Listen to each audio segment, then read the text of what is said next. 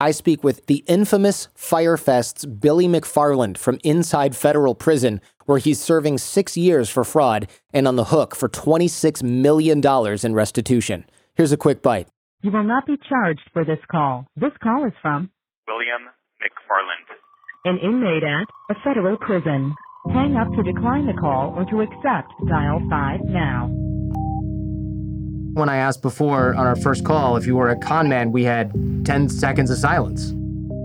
Is this the new Billy that we're hearing, or are you the same Billy that tried to pull off the Fyre Festival? When I think about the mistakes that were made and what happened, there's no way I can just describe it other than what the f*** was I thinking? I was wrong, and I hope now that I can in some small way make a positive impact. Once you knew that the festival wasn't going to go as planned, why didn't you call it off? So a lot of people don't know, but the decision to cancel the festival was made when I was told that three people had died at the event.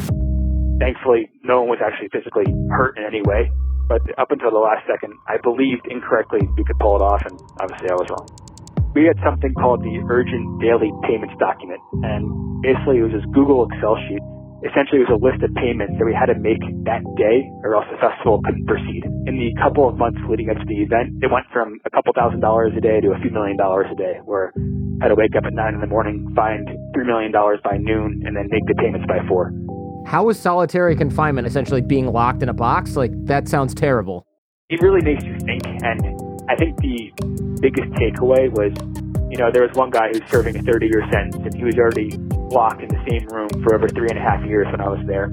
You had a big vision. I mean, it was huge. And you got so close to something great that everyone wanted to be a part of, and people still want to be a part of it. I have to wonder if there's going to be a Fyre Fest version two. I assume you wouldn't call it that, but are you thinking of doing something similar? If there's anything that makes you want to create and build and do, it's being locked in a cage for months or years.